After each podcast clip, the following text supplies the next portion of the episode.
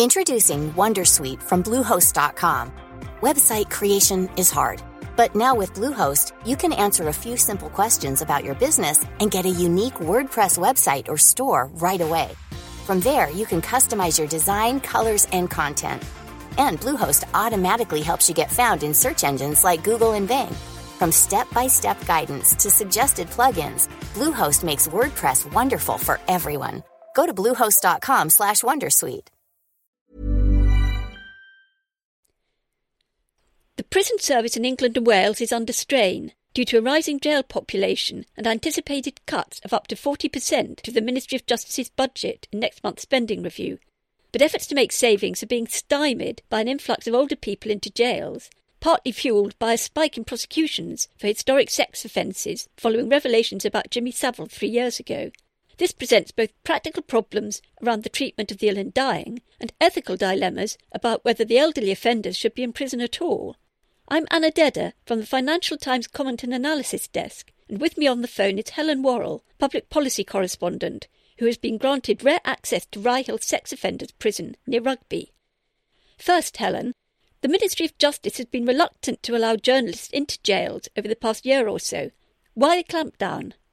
Well, under the coalition, there were serious attempts to cut back on public services and impose a regime of austerity. And one of the effects of that has been that public sector prisons have had to cut back on staffing levels and make savings, which is obviously extremely difficult to do. In a report earlier this year, the Chief Inspector of Prisons found that following a series of cutbacks, prisons had actually deteriorated to the worst level that he'd seen for 10 years. And he cited serious overcrowding, rising levels of violence, not enough staff around to take prisoners from the wing to do more purposeful training or activity. And that's the sort of thing that leads to unrest and disruption.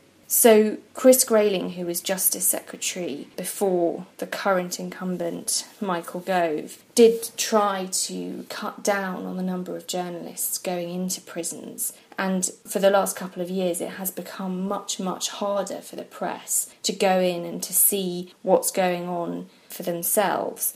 Now, I was allowed into Rye Hill to write this piece about older prisoners, and Rye Hill is actually run by G4S, which is a private contractor. G4S was extremely happy for me to go and wanted to show me around, but I think it's a sign of some of the difficulties of access that I'm actually the first journalist that this company has been allowed to take to any prison for well over a year. That's remarkable, isn't it? That it should be so much behind the curtain. Now, the over 60s are the fastest growing group in custody. At Rye Hill, 40% are over 50 and nearly one in five is over 60. Is this because the numbers of elderly sex offenders have been rising disproportionately, or is it reflected across the prison population? I think it's probably a combination of both those things. Partly it's because over the past few years offenders have been given longer sentences. But I think the far bigger reason is because of this flood of historic sex offences, which started off after the revelations that we heard about Jimmy Savile and the fact that he'd been this absolutely prolific offender.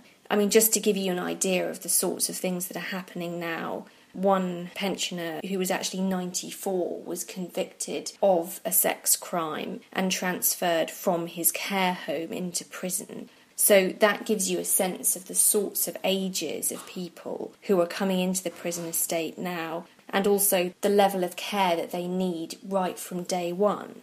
So, do we know how much this is going to cost the government with the extra care that they need? One of the problems here is that because individual prisons are having to bear the cost of adapting their facilities for older prisoners, there's no central estimate of how much this is actually going to cost. And I think that's quite surprising because it means that potentially the Ministry of Justice doesn't know the level of financial liability that it's going to have in the future. And also, it puts huge pressure on individual prison governors at the moment because they need to find this money from somewhere.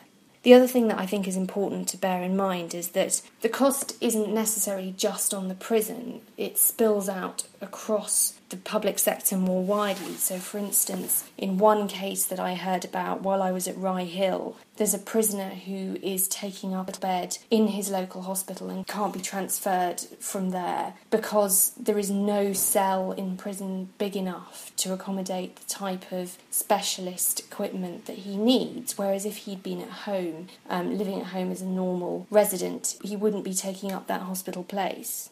And does he need to be guarded while he's in the hospital?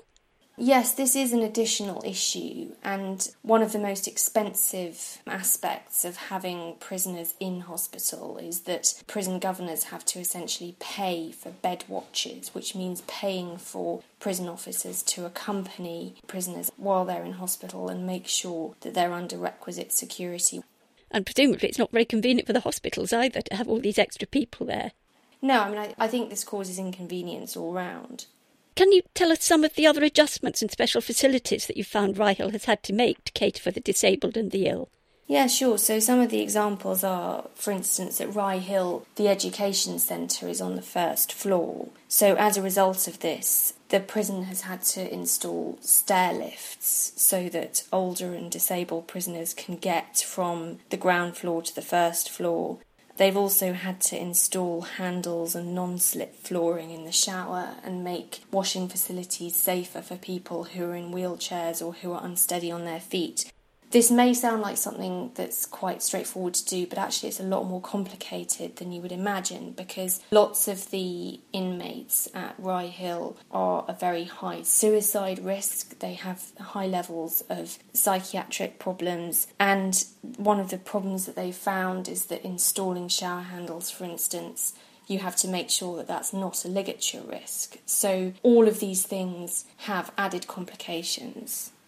Now, Helen, some of these old people will never be released. They'll die in prison. And some you found are so demented they don't even know that they are in jail. Should they be incarcerated? What are the differing views? Well, this is always going to be a controversial issue, and this is something that I think the Ministry of Justice and the government more widely is going to have to really seriously think about. Everyone agrees that obviously some sex offenders have committed such heinous crimes that they should definitely be in prison, whatever age they are, and to some extent, maybe whatever condition they're in.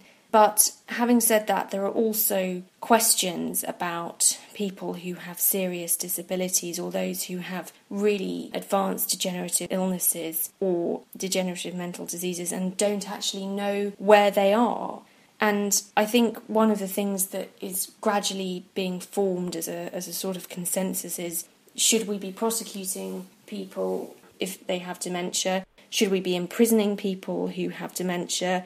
And if you make the decision not to imprison somebody because of their mental capacities, what do you do instead? One of the things that Nick Hardwick, the Chief Inspector of Prisons, has suggested to me is that maybe some offenders could make financial reparations for what they've done, or there could be restrictions placed on their liberty in other ways. So, for instance, they could be detained within their own homes. But the problem with this is obviously in the background, we know that sex offences are extremely high on the list of public concerns. It's a very emotive subject, and we just don't know how much of this, if any, is going to be acceptable to the wider public. Thank you very much, Helen. No problem. To listen to a podcast of Helen's full report, go to ft.com. So, you've got an idea for a business, the store of your dreams. There's just one thing to figure out everything. That's why Shopify's all in one commerce platform makes it easy to sell online, in person, and everywhere else. Sell on social media, source products with an app to get that first sale feeling. It's the only solution that gives you everything you need to sell everywhere you want. So when you're ready to bring your idea to life, power it up with Shopify. Sign up for a $1 per month trial period at shopify.com slash listen.